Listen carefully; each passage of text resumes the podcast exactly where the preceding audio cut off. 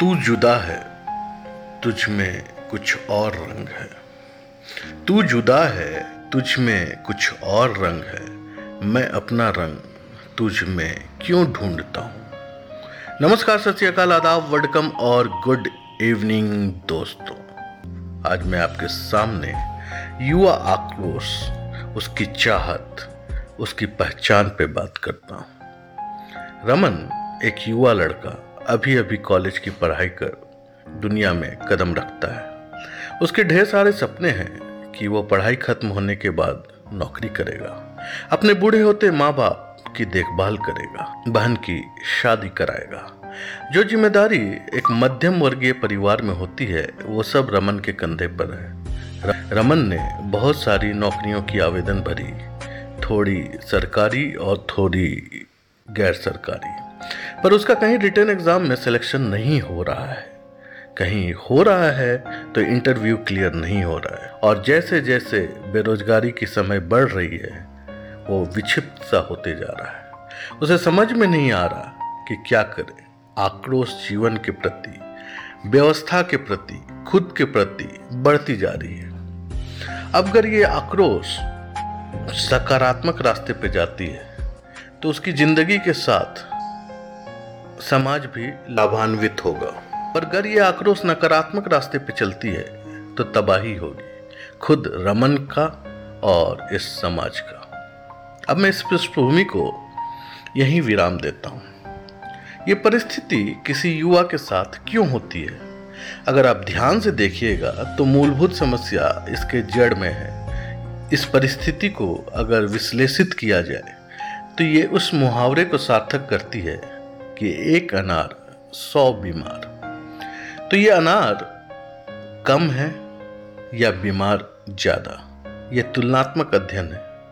मैं मानता हूँ अनार अर्थात नौकरियाँ कम है और बीमार अर्थात रोज़गार की चाहत रखने वाले युवा ज़्यादा।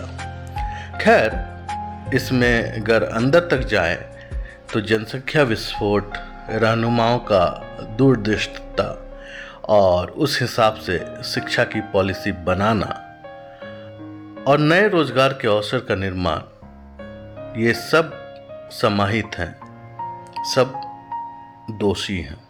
खैर, मैं इन बातों में न जाते हुए खुद को भी पीछे पलट कर देखता हूँ तो इस आक्रोश के दौर में खुद को पाता हूँ। जब कॉलेज की पढ़ाई खत्म हुई थी और नौकरियों के लिए इंतज़ार करना पड़ रहा था, क्योंकि अपनी भी शिक्षा इस बुनियाद पे हुई थी कि बड़े होकर सरकारी नौकरी करनी है। किसी ने नहीं कहा कि कोई अच्छी खासी बिज़नेस करना है, और हमारे समय में सरकारी नौकरियों की कमी भी थी। वही एक अनार, सौ बीमार वाली कहानियाँ। तो उस दौरान मैं हरिवंश राय बच्चन जी की अग्निपथ से बहुत प्रभावित था। जो मुझे एक सकारात्मक ऊर्जा देती थी तो आपके नज़र करता हूँ अग्निपथ की वो पंक्तियाँ। वृक्ष हो, भले खड़े। वृक्ष हो, भले खड़े। हो घने, हो बड़े। एक पत्र, छाह भी। मांग मत मांग मत मांग मत। अग्निपथ। अग्निपथ अग्निपथ। तू न थकेगा कभी, तू न रुकेगा कभी। तू न थकेगा कभी, तू न रुकेगा कभी, तू न मुड़ेगा कभी। कर शपथ कर शपथ कर शपथ। अग्निपथ अग्निपथ अग्निपथ। ये महान दृश्य है, चल रहा मनुष्य है। अश्रु श्वेत रक्त से लथपथ लथपथ।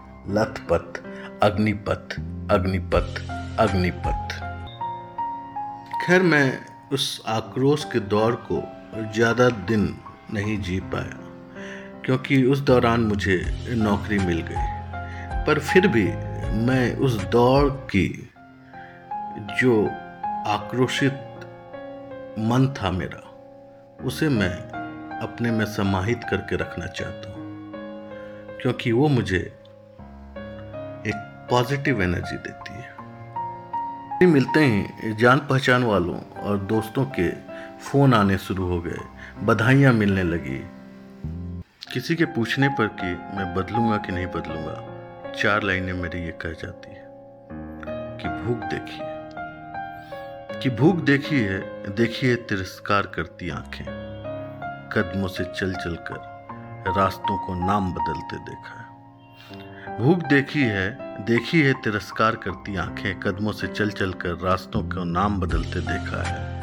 अपने टूटे हुए स्वाभिमान के साथ खुद को काम पर जाते हुए देखा है। देखिए ना उम्मीदी अपमान देखा है, न चाहते हुए भी माँ बाप का झुकता हुआ आत्मसम्मान देखा है। सपनों को टूटते देखा है, अपनों को छूटते देखा है। हालात की बंजर जमीर फाड़ के निकला हालात की बंजर जमीर फाड़ के निकला हूँ। बेफिक्र रही है शोहरत की धूप में जलूँगा नहीं। आप साथ बनाए रखिए, अभी तो मैं लंबा चलूँगा। तो दोस्तों, आज मैं कुछ सिस्टम की नाकामी और अपनी आत्मकथा का मिश्रण कर आपके सामने पेश किया। इस उम्मीद के साथ कि देश बदल रहा है तो अपनी शिक्षा प्रणाली भी बदलनी चाहिए। हर कोई डॉक्टर, इंजीनियर बनने के लिए पैदा नहीं होता। और जो उस फ़ील्ड में ना जा सके, वो हारे हुए नहीं है, कतई नहीं। ऐसा कुछ स्किल डेवलपमेंट पे फोकस देना होगा कि हर कोई अपनी रुचि से काम कर सके और सफलता के साथ साथ खुशियाँ भी अपने साथ रख सके। इस विचार के साथ आपसे विदा लेता हूँ। धन्यवाद।